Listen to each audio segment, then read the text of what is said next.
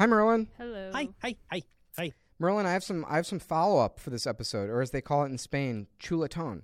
Chuletón. So this is um, from my friend uh, Zach Gage, who's a game designer in New York, and uh, this is in response to my uh, Amazon Echo conspiracy theory. So Zach says, uh, likely other people uh, have gotten back to you on this already, but just in case they haven't, there are zero technological limitations keeping Amazon from snooping on people for product mentions. The limitations that Apple faces for speech recognition are A, it has to be as correct as possible, and B, they're dealing with an embedded battery.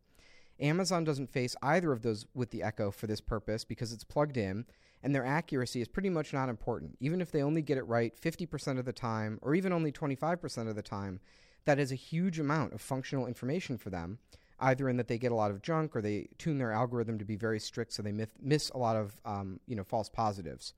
Uh, Zach uh, goes on to say, I have used Sphinx, which is an open source speech recognition library, and even at my shitty level of competence, I could have written some software to listen for product names, no problem. And the only thing that might keep them from doing it is potential blowback on the product, which, in my opinion, since it's a new category, they might be worried would be catastrophic. Um, and uh, he finally says it is uh, pretty possible to figure out if the Echo is actually doing this. You can snoop its traffic on your network. Uh, I would imagine like packet sniff what it's sending back and forth.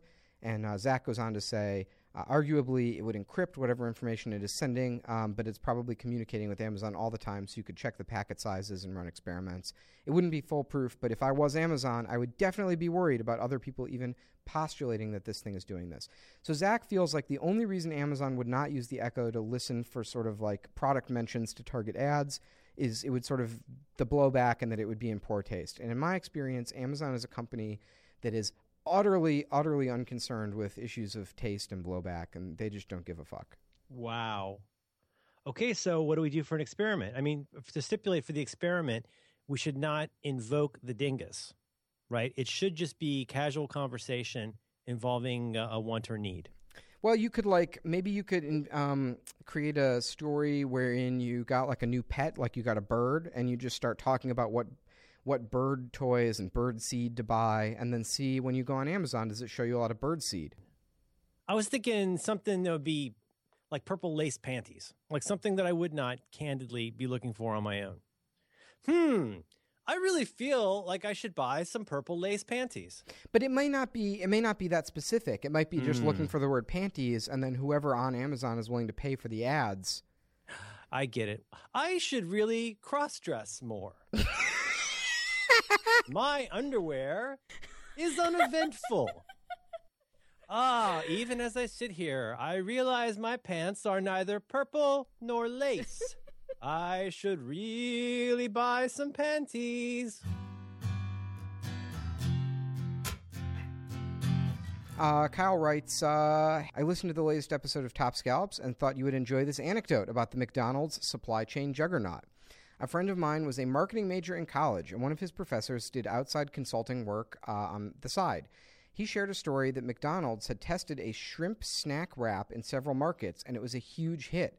But when they looked at rolling it out nationwide, they realized that they would use so much shrimp that would rapidly exhaust the entire world's supply of shrimp and quickly drive shrimp into extinction. So they scrapped the idea. You know your company has power when they can single handedly wipe a species off the face of the earth. Besides people. Ah, That's a healthy option. That's that is yeah, I'm with you. That is that is totally fascinating to me. Uh, well, that was all my uh, follow up, or as they call it in Spain, chuletón. Chuletón.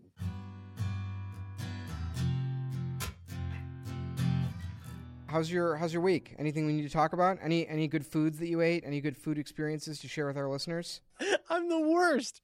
Because what I do is I go to Instacart and I have someone go go to Costco to buy me a bunch of lobster tails and bring them to my house, and then I cook them in my in my sous vide bath.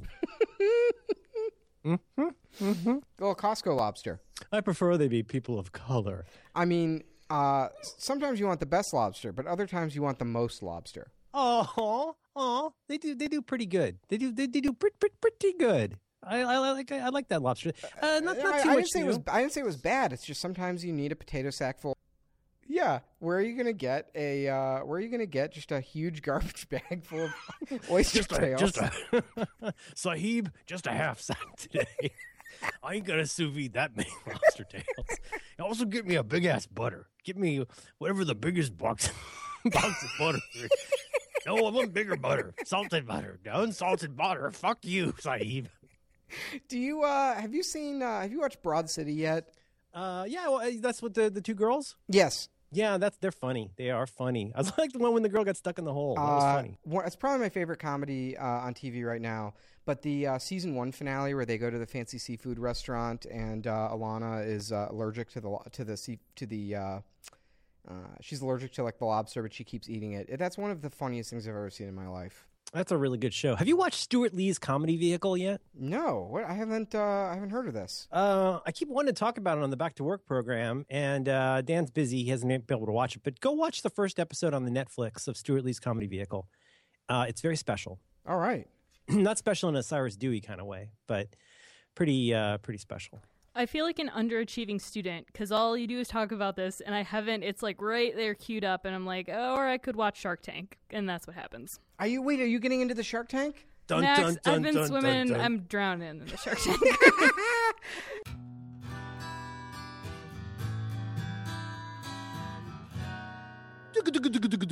Three chefs for me.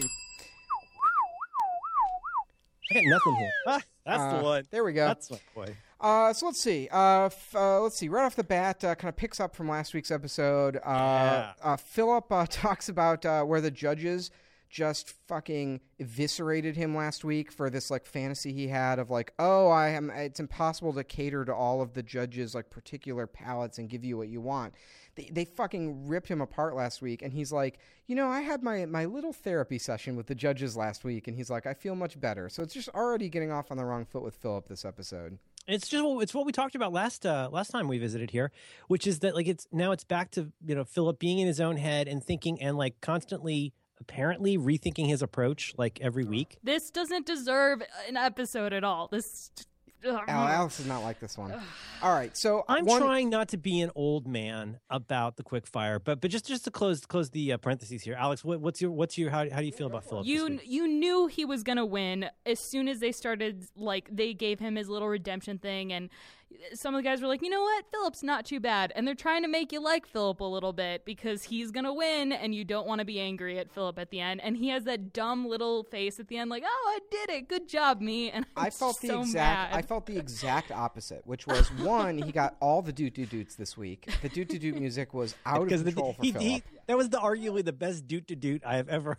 it was. seen It was amazing. Uh, so it he was got just it, was so delicious and they lingered on it for so long. Yeah, and and you know they got a lot of comments from other people talking about Phillip. So like my favorite was Marjorie was like, you know, when I was young, I had a mentor who was able to give me criticism and tell me that I was wrong, and that was important for me to grow as, you know, as an artist and as a chef. And I feel like Phillip was denied that because he had this very early success in his life, and he doesn't really understand how to incorporate criticism into his work, and he's he's lacking that sort of self-critical, um, you know, tendency that can can cause you know lead you to excellence. And uh, so I thought that was very sympathetic. And uh, finally, Phillip said he uttered the statement uh, later in the episode. let's see here. I'm just looking at my list of Phillip quotes.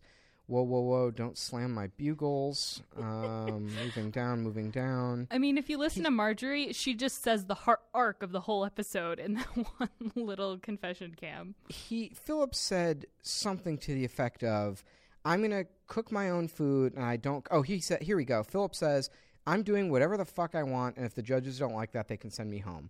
And I would say almost 100 percent of the time, someone says that on a, on a reality show, they go home that week. Yep. So I thought it was telegraphing that, that this was the end of Phillip. But uh, anyway, well, let's get into th- so. Oh, I have one more thing, which was uh, I love that they showed the men at the top of this episode. All the men were like sleeping in, and then it cut to the kitchen, and the two remaining women, Karen and Marjorie, are downstairs talking about how they're going to stick it out, and they're just sharpening their knives. They're literally sharpening their knives. Uh, man, that was a good Top Chef moment. Really, like, I don't know if they were like, do you think some producer was like, hey, uh, I bet it would be pretty cool if you sharpen your knives right now? I think they said, uh, "Can we get a shot of you two sharpening your knives, knowing exactly how cool it would look?" And then, uh, but I was, I think that was real. But Um, I also want to get a whetstone. Like Marjorie sharpens her knives on a whetstone, which is the coolest, manliest, most awesome thing I've ever seen in my life. I need to learn how to sharpen a knife on a whetstone. Ah, I'm so scared to sharpen knives. Really? Ah, I'm the worst. Do you do I- a I- steel? Do you do a hone? No, I take them to my sister-in-law and say, "Can you sharpen my knives?" But you don't do you don't do you own a hone? Uh, I'm You gonna say steel? no. So this oh, is you mean one of the sticks? One, of the sticks with the handle? Yeah. I got a stick with a handle. yeah. Do you use it? Yeah, I use it to poke things. Oh no. You- Here's what I learned. I took a I cooking use, class. I use it off-label for poking. I um last year I took a cooking class uh, with my buddy Greg. We went to uh, Kendall uh, Culinary School in Chicago and did like a two day like culinary boot camp, uh, kind of a, a thing for a birthday. And I learned a lot of good things. But the number one thing I learned is that Americans only really tend to believe that there's like I don't know why this is, but Americans only believe there's like one thing you need to do to maintain a knife, which is sharpen it. And that's totally false. You need to sharpen a knife like once or twice a year, depending on how much you use it. But you should hone a knife every single time you use it.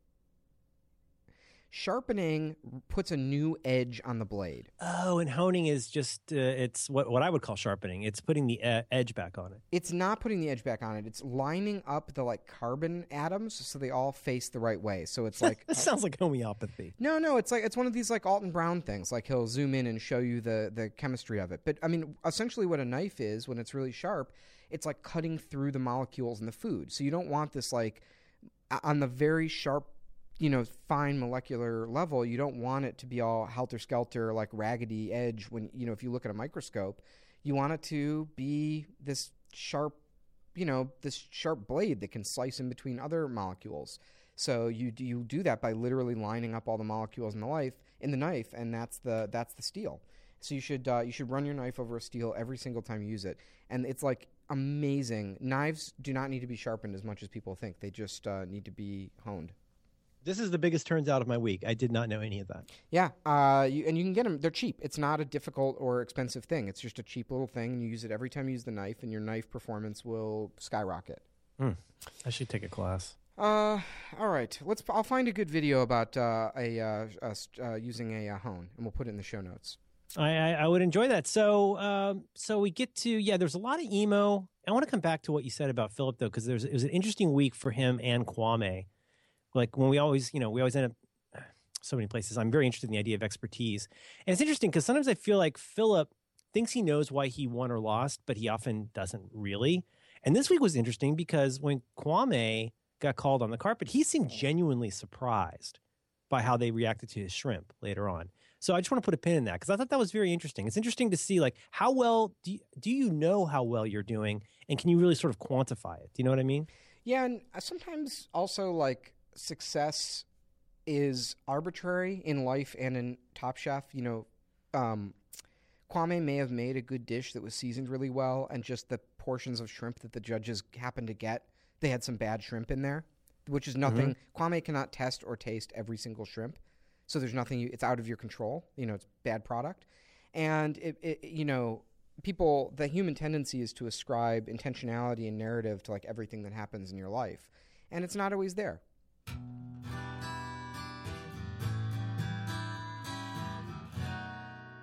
Uh, uh, did you know that there's a new Instagram follower that's gained over 30,000 followers? I did not know that until this. It was fascinating. uh, to learn. 30,000 followers, Merlin. He is uh, a social media personality named Jacques La Merde.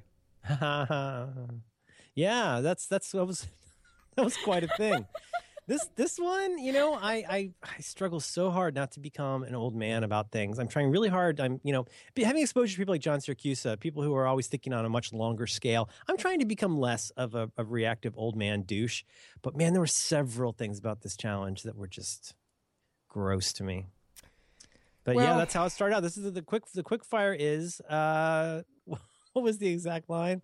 Po- uh, what did she say? She said, "Oh, food photography is everywhere." Yeah, right. people people eat with their eyes, Merlin. Oh yeah, don't I know that? Uh, well, it was funny because as much as I think a lot of people, I mean, just judging by on Twitter how people were like, "Oh, I can't wait to hear uh, Max and Merlin uh, rip this apart." People, this rubbed people the wrong way. You know, it's kind of, I don't know, it's something about it. It's very transparently kind of bullshitty. This idea that like the voting, just these like idiots can like judge the Top Chef food based on a picture. But Well, also, like, what do you what do people think they're doing when they watch Top Chef? They're looking at pictures of food and I, I yeah, exactly the same. Let's in the, in the interest of fairness, because I'm very happy to say that there are people who listen to this program that have never seen and have no intention of ever watching Top Chef. This quickfire challenge uh, is it's kind of interesting. It's got some little little tricky parts to it. So basically, the idea is that taking pictures of your food and putting them on Instagram is like a thing, and there are people who get a following for that. They introduce this mysterious shadowy character who has poop in the name, and the whole idea is like you have to. This the challenge here is about plating and presentation, and that you're gonna go and try and oh God, how do you even where do you begin? I, I'm trying not well, to be you, negative. you have to make it soigné. yes, I think that's You where take- you need to be. You have to begin with soigné. and so the idea is that like this like this person on on Instagram who's very popular, uh, you are supposed to take a variety of different for lack of a better word, junk foods, although there were some non junk foods in there as well. But, you know, stuff like uh, Twinkies and Ding Dongs. There was also some pancetta and carrots, some spam. Uh, and the idea is that you have to go and make an attractive plate and with junk food, take a photo of it, put it on Instagram, and the winner will be whoever gets the most whatever you get on Instagram likes, I guess, uh, over a certain period of time. Is that is that a fair, neutral way to describe the challenge? That is that is. I think that's a generous way to describe the challenge. Yeah. Merlin, I feel like you're holding a lot of rage, and you don't need to. This was terrible. Yeah, it's a safe. it's a safe place, Merlin. I, I hated No, this so much. Just, I well, I'm okay. So I'm trying to I'm trying to step outside of my usual persona here and say like I, I understand. I think you know what? Okay, here's the thing. This would have been okay with me if it had like three fewer angles to it. The angle of the thirty thousand follower Instagram celebrity, gross. Uh, oh, the big reveal that it's actually this woman who just said "bro" a lot to confuse us. Ah, my mind is blown. Women take pictures, and then uh, and this the, the angle of the um, making it with junky foods that you don't even like really have to eat that was kind of weird and then having it voted on on instagram. So like taking as a unit it makes a lot of sense but it's not for me. It's not it's not my kind of challenge and it actually represents what i personally in my own taste and interest is like where i would definitely hope the show does not continually go.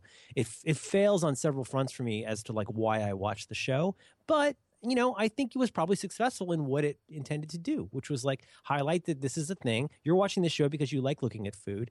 And so something, something, uh, you know, virality, I guess. Well, but it was. It, so here's what bugged me about it. It was just like artifice uh, on top of artifice on top Yeah. of artifice because it was like so. Okay, so it's sort of already like uh, poking at the fourth wall because it's like, hey, the way you're watching a cooking show, we're now going to make the chefs like you know create the illusion of making food that goes on Instagram. So it's just like you know it's illusions all the way down.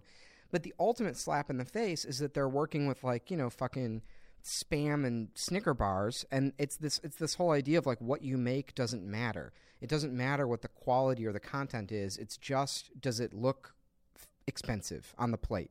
Can you use this garbage to make something that looks good to sort of trick people into you know clicking a like button? Um, and that makes me feel bad. It exposes the worst artifice of Top Chef in in the most startling, you know, with the most startling clarity for me. I'm, I don't know. I guess I'm, I'm trying, like I say, I'm, I'm struggling mightily to, to not just become an old man. But when I look at it from like a, not to be too frou frou, but from like a Baudrillard or like a Barthes kind of angle to it, like it is, it's a, it's a funny commentary because in a way, if they had given you beautiful ingredients to waste on this and then not taste, that would be kind of weird. So, you know, the fact that it is junk food to make Inst- Instagram photos is, I guess it's kind of amusing. But, you know, the truth is that, I mean, that's not personally for me, that's not why I watch the show. Like when they do these kinds of extreme stunts, it, I don't know. It's it's it's works at odds with why I'm actually here. Now, Alex, you sound like you've got some gen- genuine rage here. No, it's just uh, I, I like Top Chef because it tell uh, it usually tells a story. This told no no story. It was just a thing on a reality show. Like uh, I really like how someone when they win a quick fire challenge, like they'll go into an elimination challenge and typically do something really interesting or ballsy because they know uh, that they're safe, and then you get to see more of their cre- creativity and more of them and so then that was taken away from this as well. Uh, and just also making them go and take their own pictures. Like, uh, I, I, at least to Phillip's credit, he's like, why are people actually tasting their food? This has nothing Well, to do with anything. So uh, I think this is we could spend a minute on this because to- to me this was like the most interesting part of the episode. But uh, can, I'm going to use the word semiotics on the podcast. Is that is that I was avoiding it. I just really- added a link for Yeah. simulacra and simulation to the show notes. Uh, so when I went to visit the uh, Colbert Report back when that was uh, on the air, they talked about sem- very seriously. The writers of that show talked about semiotics all the time. And in the office, when you go into the Colbert Report office, okay, it's a TV studio, it's a writer's room, it has all the technical amenities you need to produce the program. However, if the way that the set of the Colbert Report was all this like shrine to the ego of Stephen Colbert, there was the sea in his picture, his recursive picture. You know, they were playing visual games on the set to make it this like, you know, his like throne room that was like a monument to his ego. The office, which was never shown on camera, was the same way. So it was covered wall to wall with like photos of Stephen Colbert in ridiculous heroic poses and children's letters to him. I mean, they the idea was that they wanted to walk into work every day and immediately accept the reality that this show you know inhabited and be like yeah steve the, the character of stephen colbert we write for this character and they want to like inhabit that headspace. And they were very serious about it. So top chef has its own sort of thing which is well we're not the uh, gordon ramsay going in, into the kitchen and yelling at people and doing these crazy challenges Top Chef, to me, what, what attracts me to it is it always has uh, a slightly, you know, this kind of, uh, at least a veneer of like, we really care about the food and we're going to have these like actual restaurant industry, um, um, you know, legends on the show and we're really going to pay service to the quality of everything and the traditions and the execution. You know, Top Chef has a good track record on that stuff. But when they do something like this, where it's just like transparently reminding me of like I'm just looking at pictures of food on a television, and it's this like total consumerist, you know, waste of time, it makes me feel so bad. It feels like it betrays the special thing of what Top Chef is to me. With with that said, I feel like um, some of the stuff that they made actually looked pretty great. There was that one that looked almost like kind of like a wood grain to it. Some of it was pretty cool. Whoa! Don't slam my bugles, bro. bro. uh that was a great Phillip uh, edit where he was like looked into the camera with a straight face and said, "This challenge is all about art." And then it cut back to him yelling at someone, going, "Whoa, whoa, whoa! Don't slam my bugles." This is the episode where I realized that he's actually David Brent. and like, what is it that makes The Office so special? It's like you know, the what makes The Office special is that David Brent, the character of David Brent, who's in this nominally in this documentary that's ongoing, is like the it, he's such a beautiful character because he so clearly thinks it off. And then there's a moment where he realizes he's not pulling it off. And a, like a nanosecond later, he looks at the screen or at the, excuse me, at the camera and realizes that he has just gotten clocked, not pulling it off and realizing he's not pulling it off and being captured in that. And there's something in the moment when David Brent looks at the camera and does that kind of sneering face. And it's it just it's it's funny every episode. And there's like a couple was one this one where like Phillip looks at the camera like like you know like he just ate a bird. um all right, so let's see. Uh, Chad, uh, one of my other favorite things about this was Chad was uh, reminiscing of when he was in the Navy he was frustrated because he uh, he he couldn't really make anything. He was just like opening cans and stuff. And uh, of course, he joined the Navy so that he could, uh, in his words, kick whoever's ass did whatever they did to us uh, after 9 11. Please mention that every week. well, like, I, it's going to be tough after this. I mean, this is my last chance. Uh, but that's no, no, no. That wasn't, that wasn't, Chad, Chad, Chad was the ass kicker. What, what, wait, was Beardy the one that said that? Yeah. Chad was oh. the one who joined the Navy to kick whoever's ass who did whatever they did Jeremy? to us after 9-11. You're thinking oh of Jeremy. Oh, yeah. no. So uh, I'm going to be Never very forget. sad to miss him, but that's one of the great lines of dialogue ever uttered on uh, Top Chef. And uh, his mom, uh, Chad's mom said, uh, well, what are you putting the food on? It's just a canvas. And then Chad realized that it was art. They And they literally played the little sound effect. Yes. Ugh. I think they're listening to the podcast. I mean, that's the only way I can explain some of these decisions. Yeah, wait, just wait. There's going to get a slide whistle. They had a slide whistle on baskets this week. I think everybody's picking up on our game. Uh, so let's see. Uh, and then uh, my other favorite edit in this one that I wrote down was uh, Padma said, "Are you ready to meet your inspiration for this challenge?" And I already, I was just like, "Oh, there." I was like, "They need to talk to Merlin about this." And for whatever reason, they have an edit where they cut, where they show it's a woman walks out, and they cut to Isaac, and he just slaps himself in the face. Ah. What was that? Like, what? what? It's a woman, but she had that voice, even though she was a lisp, had a lisp, and was obviously saying "bro" way too much. What? You know, uh, two other great lines that I think actually were, were kind of funny. Carl, it's a dish, but it's also really a social commentary. That was pretty funny. But he was And- self. He was being self-aware. Oh, I mean, know, He I was know. That's- hilarious. Oh no! And then Yeah. Chad saying the Doritos are really in season in spring. I thought that was funny. yeah, yeah. I mean, those guys. I I found that very endearing. I like the people who made a joke out of the challenge a little bit. Yeah, so they trotted her out, and she talked about like her disillusionment with the fancy food that she's addressing by putting junk food on Instagram. Yep. And then all the contestants come and take photos, and Phillip, of course, takes way too long to pose his photo. And Padma's like, "Come on, Phillip, hurry up." And him, him just fussing and fussing around. That's that's just pure editing. That's just pure editing to make him look bad.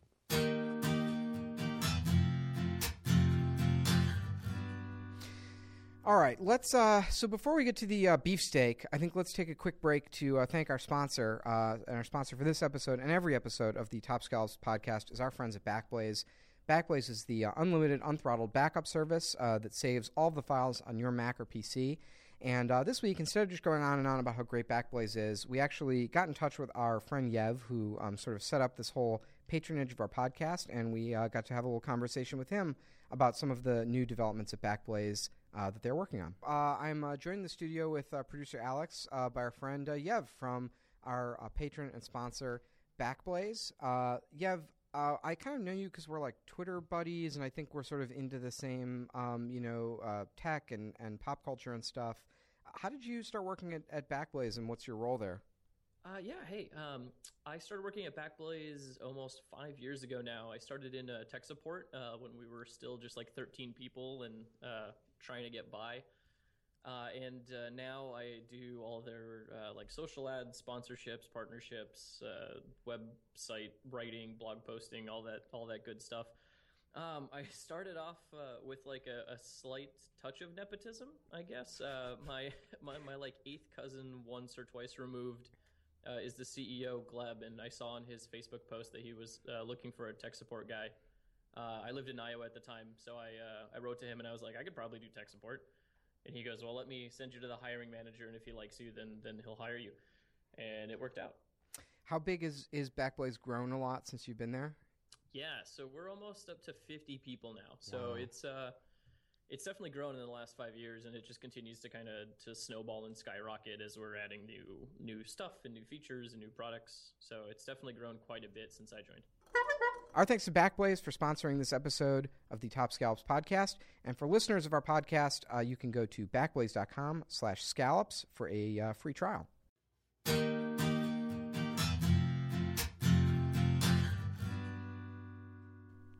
All right, uh, Merlin, do you want to explain the uh, the beefsteak challenge? I suppose. Um, um, Top Chef is my least favorite part of this program. I love doing. I think I'm not rising to the spirit of the challenge.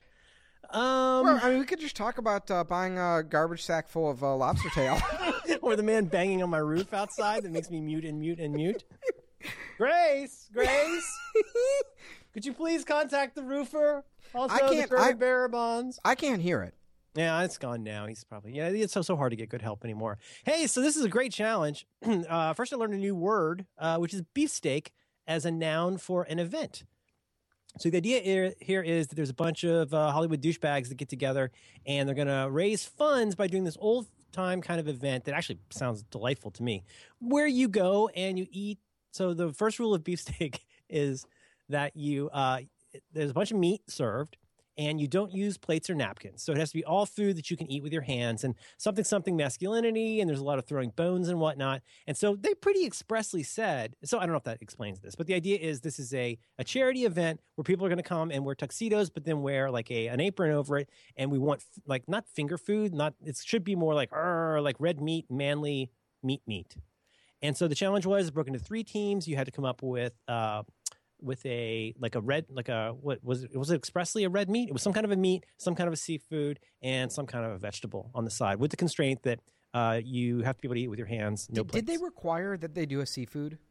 yeah i missed that the first viewing because the whole time i was screaming at the tv i was like why are you making a giant fish who who thought this was a good idea but still they really So I totally missed that too. So they did say that you had to make a, yes Okay. yes and so and I believe it was each team had to make hundred portions. That's right. That's right. And so we go run around at the Whole Foods and buy lots of stuff. And there's some strategizing. I thought the strategizing was pretty good. We got to see um, got- um, who's our guy? Phillip. Got to see Phillip do some uh, arithmetic on paper. That was Mhm. kind of cool.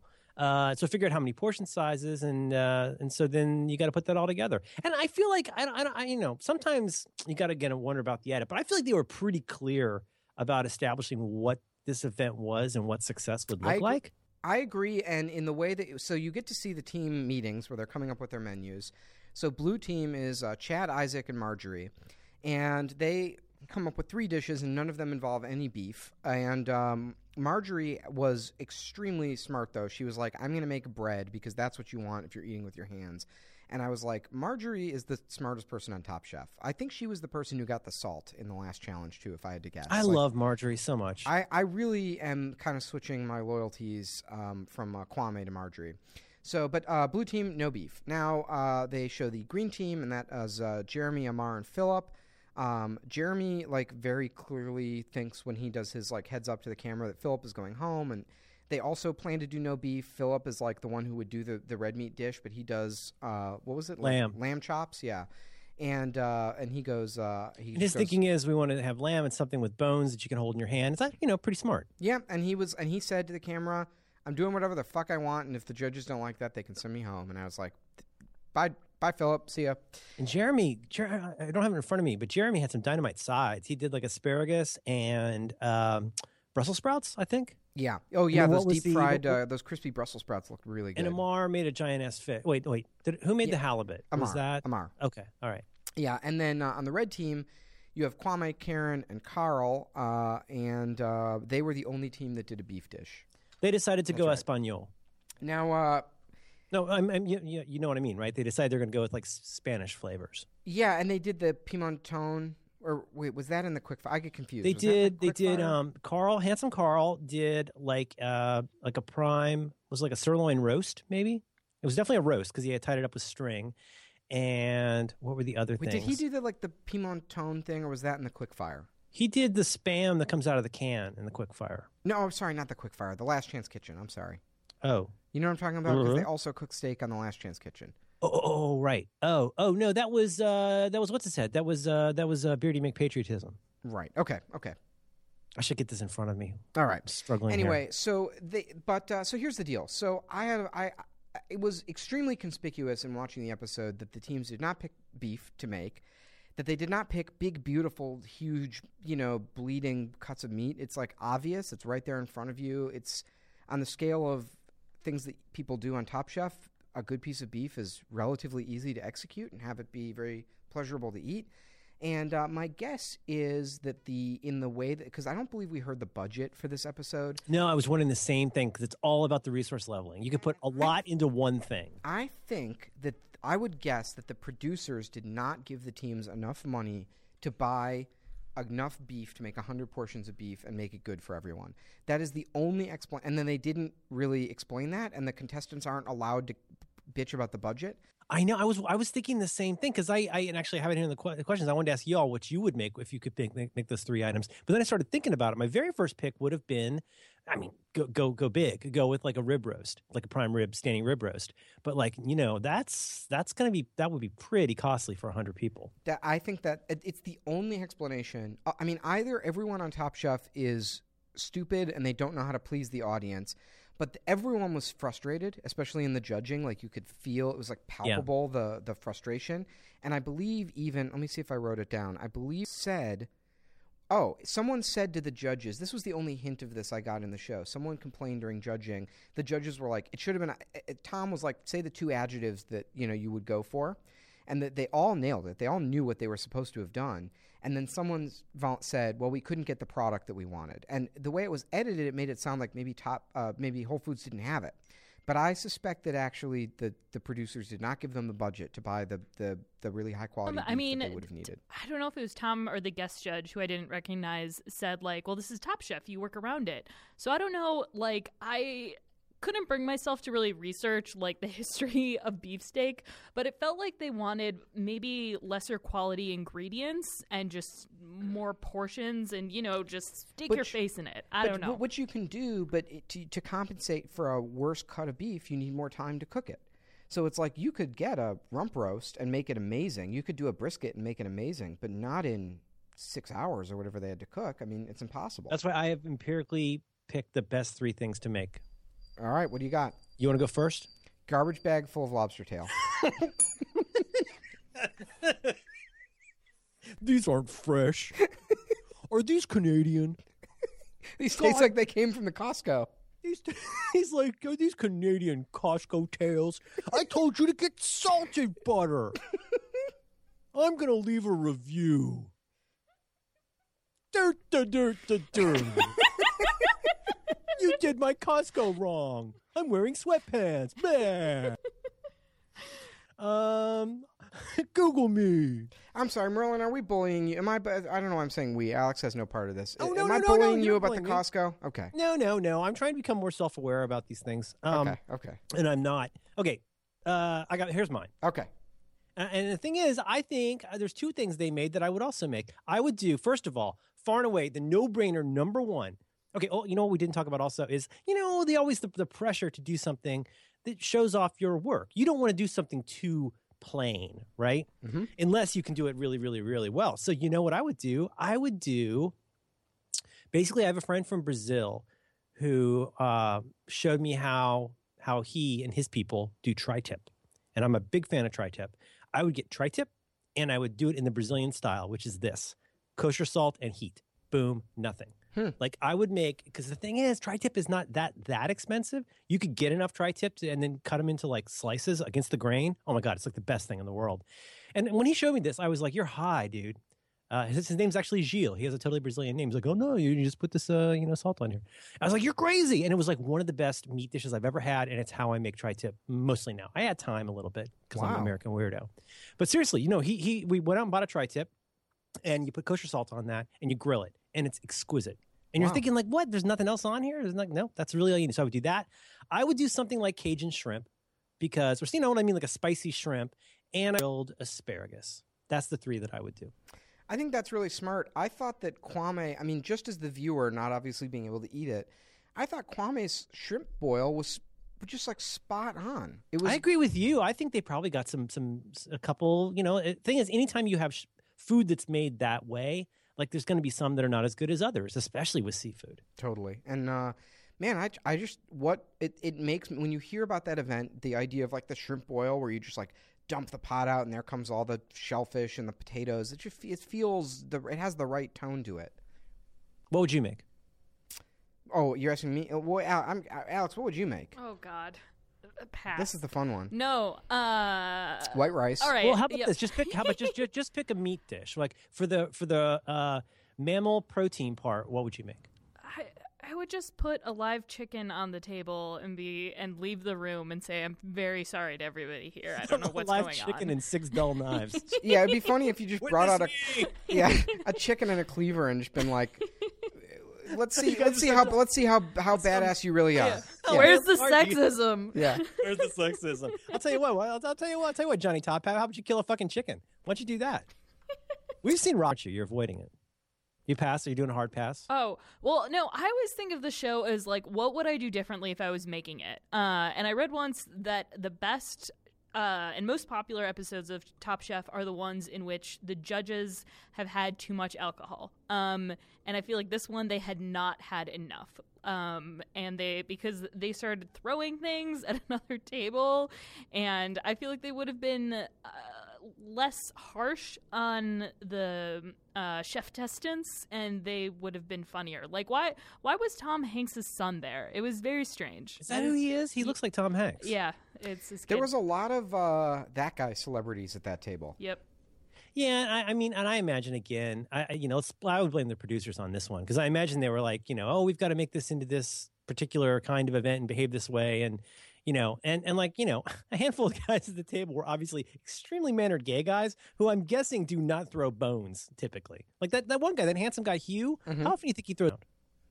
Excuse me. let, me, oh well let me let me walk that back. oh my, uh, whew, Merlin, man, you are a caution. Uh,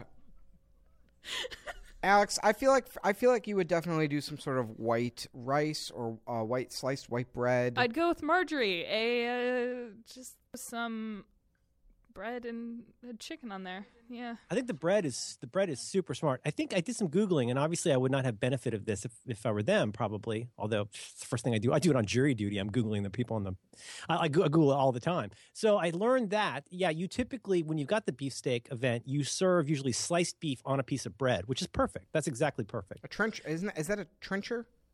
Oh, like a trencher. I know trencher men. I, I remember think- reading about trencher men when I was young and being really ama- guys who can just eat tons. Oh, that's. Uh, I think so. In like Game of Thrones, they always talk about like a trencher of meat, and I, I think that's a bread bowl, basically. Bread bowl. Bread bowl. uh, all right. I would do. So here's what I'm thinking. I would. Tr- I mean, I'm not clear on what the budget. I don't know what the Whole Foods had. I don't know what the budget was. I don't know what the time constraints were. But if it was possible, I would have done a uh, pig picking. So I would have done a whole animal, you know, where you can just get in there with your hands and rip it apart. Even if you couldn't get the whole pig, just a pulled pork where you don't pull it, where you let the people pull it. Because Yeah. that is, I mean, it's it's it's a party thing. It's delicious. It's, I mean, it's like a freebie. It's the easiest thing to make. It's just uh, time and uh, getting the good ingredient. Now I don't know if they had time to do that. also, Um, you know, a pig like that you don't eat all at once. uh, let's see. I would have done, uh, and I would have done bread. I would have done a big, crusty Italian bread. Yep. Um, because that is fun to rip apart with your hands. It's it's all about a tactile pleasure of just like ripping I it felt apart. bad for Cajun Man though, because I think as with Kwame, I think he seemed.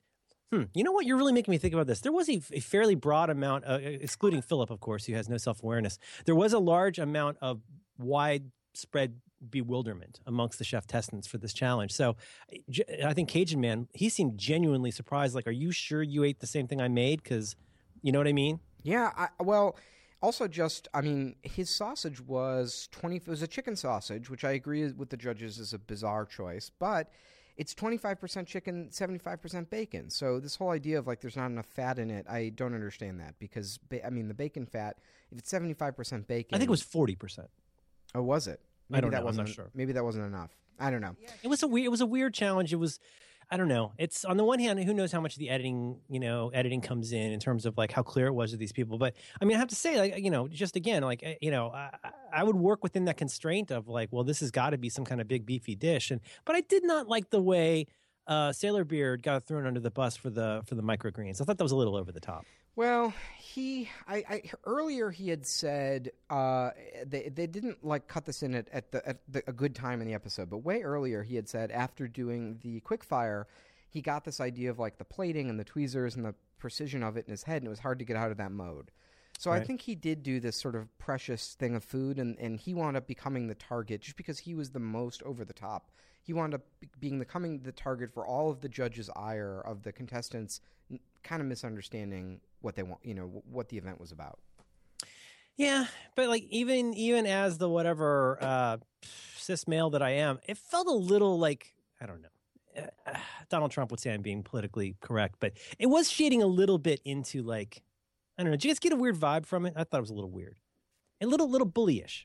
It was it was a yeah it was a little weird, especially after obviously like paired with this quick fire, where it's like on the one hand you're telling the chefs to make some, to not care about the experience of eating it, not care how it tastes, and just make this thing that looks good on camera, and then basically having them do the exact opposite, where they're like make great tasting food, and if and we're going to punish you if it looks fancy.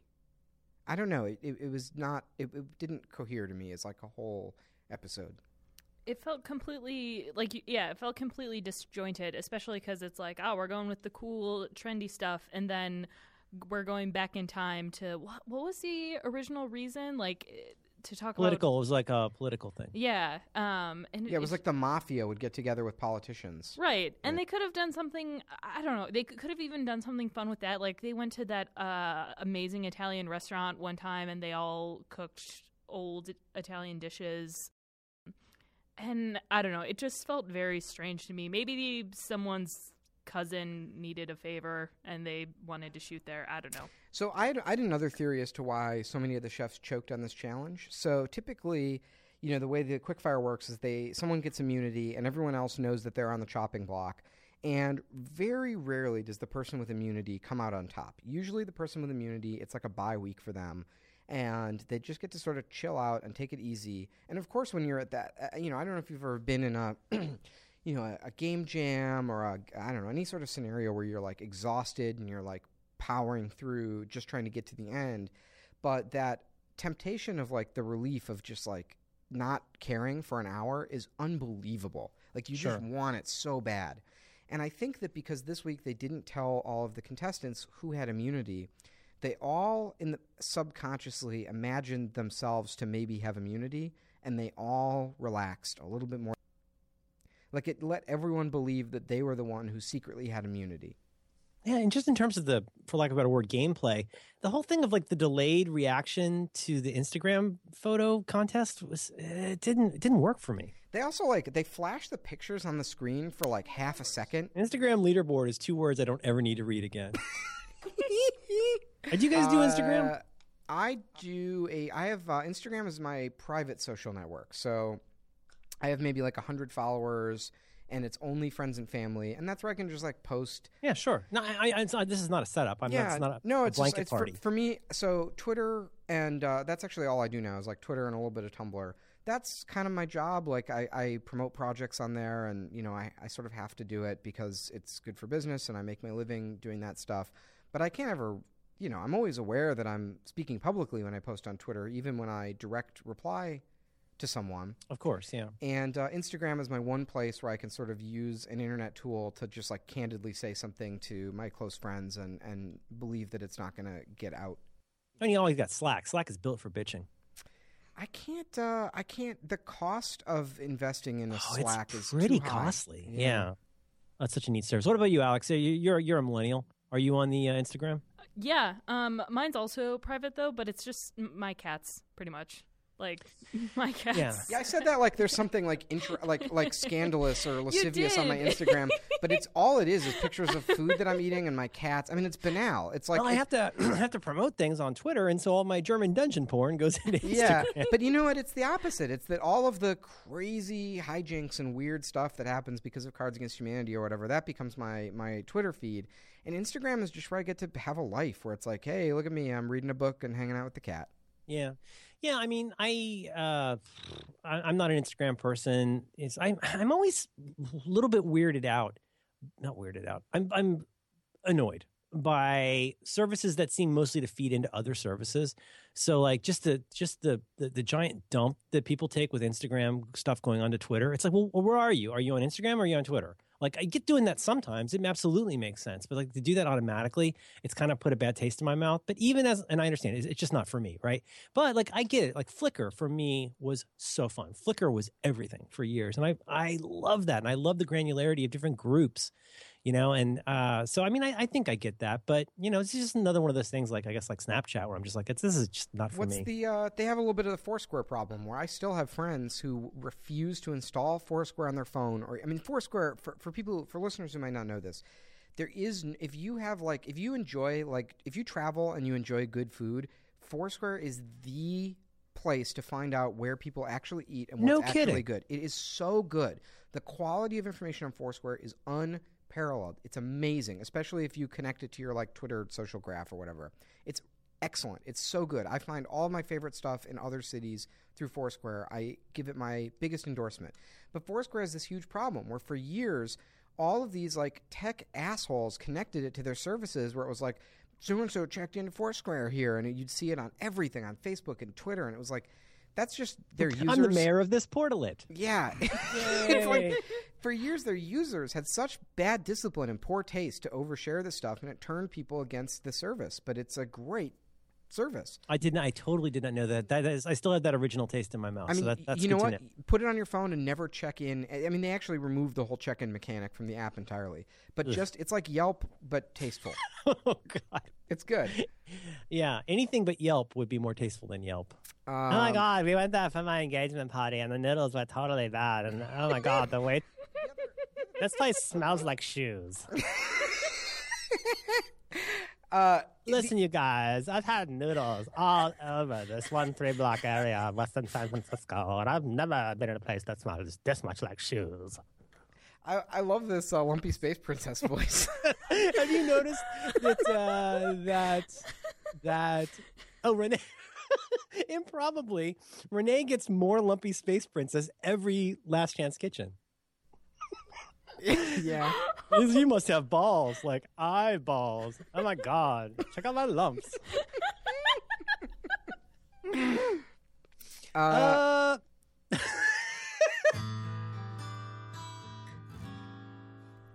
where where are we here? Uh, so let's oh, see. We're wrapping it up. Uh, one of the judges uh, says that the halibut seemed a little pansy. Isaac uh, was surprised uh, when he was told that he had a dry sausage. They complained they couldn't get the product. They said Marjorie was the best baker to ever be on the show. And there and therein lies a very interesting tale because, as we all know, there are two things, very related things, but there are two things that famously undo many, many people on this show, and that's uh, desserts and baking. And like so far, her baking stuff has been pretty good. And it's it's always it's often the missing link for people is like I mean, desserts and baking. You know, if you're gonna if you're a chef and you get cast on Top Chef and you just learn how to make a bread, think of how often on Top Chef it would be a little Top Chef miracle to be able to pull off a bread. And a bread's making a simple I mean making a great bread is very hard, but making a good bread that's like warm and crusty and makes everyone happy is extremely easy. It's not that hard. You just have to know the ratio of stuff and give it enough time to proof. And this one sounds like yeah, I never heard that term before. Proof. It sounds like it was a little bit t- tight with this one. It could have gone either way, and it turned out Um, really good. I will. Uh, we'll put in the show notes the uh, the uh, New York Times no knead um, bread recipe. So it's bread that you do not need to do any special work to, and you bake it inside of a um, uh, like a Le Creuset uh, Dutch oven, and it is the best bread that I have ever made or eaten. It's so good, huge crowd pleaser. Couldn't be easier to. You'll be if you try to make this bread. It's like use just use a kitchen scale. You know, put the ingredients in by weight, and it is user proof. You can't fuck it up and people will it will blow people's minds how good this bread is. You won't believe how. And, I love uh, it. Let's see. Someone uh, who said, uh, "Oh, Padma said that some of the food uh, ate fine," uh, and then uh, oh, Phillip. You know what? Phillip had that great quote at the end where he's like, "I think the judges wanted to go to a Metallica concert and Weezer showed up," and I was like, "You know what? You guys didn't like that? I thought that was Uh, my pretty problem clever. is I like Weezer a lot, so yeah, maybe it was just that. I was like, did you hear not Saint bad- Anger? as- Did as- you? oh. as Phillip Wisdom goes, I think that's probably in the top three. That's pretty good. uh, should, I, should I listen to Weezer? Is that a thing? no, no. Mm, listen to Pinkerton. Pinkerton. Pinkerton's Pinkerton's really really good, Is that the but sad uh, it's one? not going to come to you immediately. It, it, that that one's a way homer. It takes a little while. Pinkerton's their best record, uh, and it is an it's an album. It's a whole album, and it's really good. I think I wasn't cool enough to listen to Weezer when Weezer was popular. Yeah, Weezer would probably say that too. Yeah, basically the singer had had this incredibly because he had like one. Help me out if I get this wrong, Alex. But I think he'd had this incredibly painful operation to like lengthen one of his legs, and it's apparently just excruciating. And uh, and at the same time, he Like wanted to do this, like, Gattaca? huh? Gattaca? He, yeah. Is that the one where they put your hair in the in the machine to find out if uh, they got your fingernails on file? Is that what that I is? think you're thinking of uh, making a murderer where they cut her hair off. Making a murderer. That's right. Now who- the thing is, if you were going to do that, and you had access to a car crusher, wouldn't you use the car crusher? Yeah. I think you're. Uh, I think you're thinking of. Uh, uh, I'm not smart enough to do this. I'm this. white. I'm angry. I've got Netflix too. Where's my garbage bag of lobster? I told you I wanted the salted butter. Uh, I think you're thinking of Serial. Uh, Serial. How do you do? It's so fast. How do you come up with those? Ting, ting, ting. Have you heard about podcasts? It's going to be huge. It's big. Uh, so doesn't really matter. Let's see. So Uh, Chad's out. No more Chad. Uh, so we will never hear Chad again say that he, after 9/11 he joined the Navy to quote kick whoever's ass did whatever they did to us. never forget. So, Last Chance Kitchen. Last Chance Kitchen. So in this episode, I I kind of like this Last Chance Kitchen. I continue to like the Last Chance Kitchens mostly better than the episodes. The challenge is they uh, because Chad was sort of so fussy over his um, beefsteak Yeah, it's another one of those thing. saw challenges. It's another one of those like, oh, the thing that was your undoing will be your challenge. Yeah, uh, it's like uh, Achilles. Uh, you're going to find your Achilles heel and make you confront it. Um, and Saw uh, through these heels using only your feet. I can't. I know. So let's see. They only have five minutes to use knives. They have like I don't know what was it, t- twenty minutes to cook, but only five minutes to You got to make a big meaty thing, and Mhm. there's the, the pressure's on to make manly, manly meat meat, and so you can only use your knives for or, five or as minutes. it's uh, known in Spain, a chuletón. chuletón. Uh, so let's see. Jason uh, ma- uh, grabs a big steak, uh, and he's just going to make a, a big old hunk of grilled steak, which, uh, as he says uh, many times in Spain, is known as a chuletón. And Chad gets the, uh, you know, good for Chad. He gets the beef, the whole head, and uh, pulls out the eyeballs, the tongue, the cheeks. Uh, Tom is exquisitely grossed out by looking at him carve these eyeballs out. I was glad I did not have to eat that. Yeah, I could I could live a good long life without ever seeing uh, that whole event again. Uh, at one point, he loses one of his eyes. It rolls on the floor, and he says, uh, "quote Where'd my eyeball go?" and then it's funny. there was another uh, uh, great shot of he. He decides to make a sausage out of it. So he- Chili. a chili. That's it. And he throws the eyes and the tongue and a bunch of meat into this meat grinder, and you just see the eye and the blood coming out of this meat grinder. That's something I could go my whole life and not see that image again. Mm, well, for me, it uh, it ate a little ie. Uh, It's called the middle. It's called the middle voice. it uh, ate a little uh, nearsighted. Yeah. uh, if you see what I mean. so let's see. Uh, Chad. So they both made really good dishes. Um, there was a lot. So here's the thing: they both had a lot of drama about whether their thing was cooked enough or too much or not enough or correctly or whatever. Jason had like I, I'm going to say at least a two inch thick like ribeye chop. It it was extremely impressive that he cooked that steak that well. Yeah, and he was like roasting it, uh, which is a smart way to deal with that. and and just yeah, I mean, he was sweating and nervous, and he was couldn't tell if it was done or overdone or too rare. And the same with Chad. He had these beef cheeks, and he wound up not get go. He wound up getting losing because he didn't cook his beef cheeks enough, and Tom told him to cook them. Here's my question: Do they have thermometers in the Top Chef kitchen? Yes, we saw um, Cajun Man using his to poke holes in sausage, didn't we? I think so, but why is there so much drama over the doneness of meat if you have On the a LCK, thermometer? yeah, I guess because of the time issue. But I mean, like you know, everybody over the age of twelve knows the trick with your, you know, your wrist and your elbow, your forearm. You know that trick. Yeah, yeah. You know, Wait, what? uh, if you- Wha- wha- what? uh, a a a back of the uh, envelope way to tell doneness is what is it? I'm gonna. Well, I'm here's gonna, I'm I'll, gonna I'll say the. I know I know a different one, which is so if you ta- if you take your palm of your hand and there's a muscle that sort of uh, on the palm part of your hand that right behind your thumb that like sort of leads connects your thumb. to Talking about the of hand. webbing. not the webbing under that. So the big meaty bulb under your thumb. If all five of your fingers are out and you squeeze that, that is rare meat. Now, if you put your pinky down and you squeeze it, that's medium rare. If you put your next finger down and you squeeze it, that's medium. One more, that's medium well. And then if you put all four fingers down, that's well done. Good. Yeah. And then there's but there's also just the kind of like if you're doing if you're doing a typical like if you're in a steakhouse and like you're just cooking ribeyes all day long, you just you get that in your bones. Like you know when something's done or not.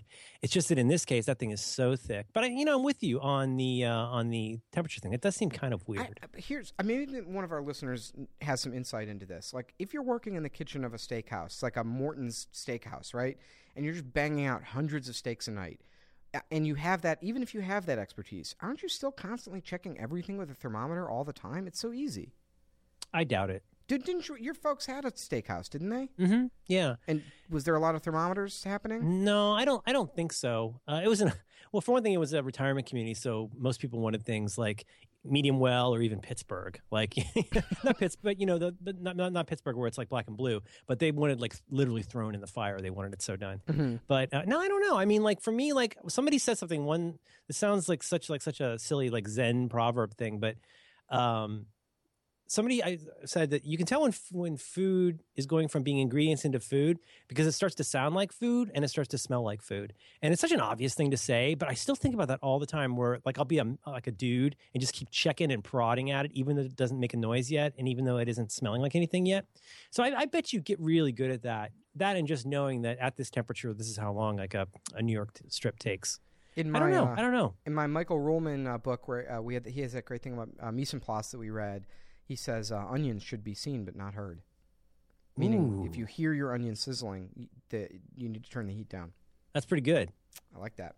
So uh, that's it. Chad's out. Uh, Jason uh, continues his uh, trembling, uh, shaky uh, climb back into the competition, sweating. You're right. We are, you said last time. You said it seemed like he has the DTS, and now I can't unsee that. How was Tom doing this week, Merlin? Uh, Tom seems a little bit like a dry drunk this week. He's he's a, he's a little bit mad. He he seems kind of kind of flustered.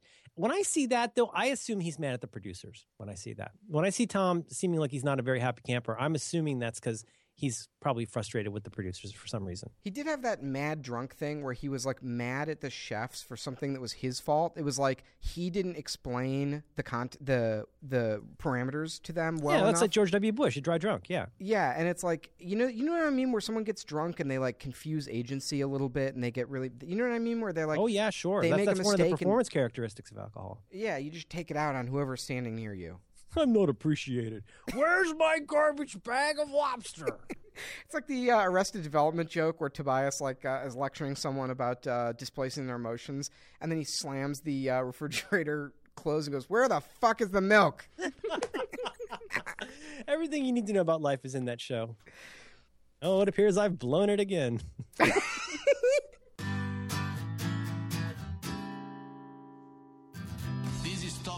Top is not Top Scallops. Now, next week, oh my gosh, you guys, you guys, next week, shit gets real. I cheated. I watched the uh, next time on Top Chef because I'm excited. Oh, All right, tell me now. I'm the only one who doesn't know. Well, first of all, it's everybody's favorite. Uh, It's Restaurant Wars, Ooh. and it's a two-parter. I love that Alex is here, and I love how reluctant she is to do it. I just wonder if we started talking about Shark Tank or Doctor Who, if people would even notice. Would uh, Merlin, if uh, if you had to, if you had to pick one Parks and Rec character, I know that your child is important, but if you had to pick one Parks and Rec character that Alex was, who would it be? I would she be Anne? Oh, that's interesting. oh, Anne Perkins. Mm, Anne Perkins. Leslie Knope. Anne Perkins. Oh my God, I love that show. Hmm. We watched the last episode last night. hmm. I'm curious, uh, just from our Who listeners. would you? Who would you say? Who? What, well, I don't want to say. I don't want to say because I know the correct answer. But uh, just for our Ooh. listeners, uh, send us a toot. Toot us, toot us out. Toot us out on the uh, on the tutor. Whoever gets the most likes uh, gets a free eyeball from a cow. Make it count. I don't want to steer you wrong. wait, Yeah. Max. Then who who is Merlin on Parks and Rec? Uh, Merlin is uh, Chris Traeger. There's no question. He's sort of like fast talking and pretty pretty upbeat. A little This too is my nice. new friend Madison, and Yeah. she's amazing, and she drove me here. I'd be Craig. I'd totally be Craig, obviously. Oh, interesting. I could see that. Yep. We're having a moment, you monster. I could see that. I love him. I love him too much. I love his character too too much, and his little weird eye and that face that he makes. He's perfect. She drove me here. Do you ever watch? Do you ever go out and search for bloopers from that show? Yes. Oh, Well, the one- bloopers, their bloopers are like Chris Pratt. I guess if you're a professional actor, he might be insufferable, but he is so goddamn funny and stuff that never makes it into the show. Uh, the one where he throws. What is it? He Right. throws his shoe throws at the. and, he, and and the lighting fixture falls down. Yeah. Yep. so amazing. In what was clearly like a rented government building. But just it's the whole thing is delightful because you got this all these wonderful characters, your pals on TV that you love, and then when everything starts breaking down, they all become different than what you'd expect. Like Aziz Ansari is always very professional, and he just kind of smiles a little bit. You know what I mean? But like, and and uh, and April Ludgate, uh, Karate Dwyer, like she's always very you know kind of reserved. Mm-hmm. It's just funny, and then like and then uh, Ron Offerman just like just busts a gut. It's so freaking funny. Oh, we help a lot of people. Okay, I gotta go pick up my dumb kid. Oh my god, I gotta go.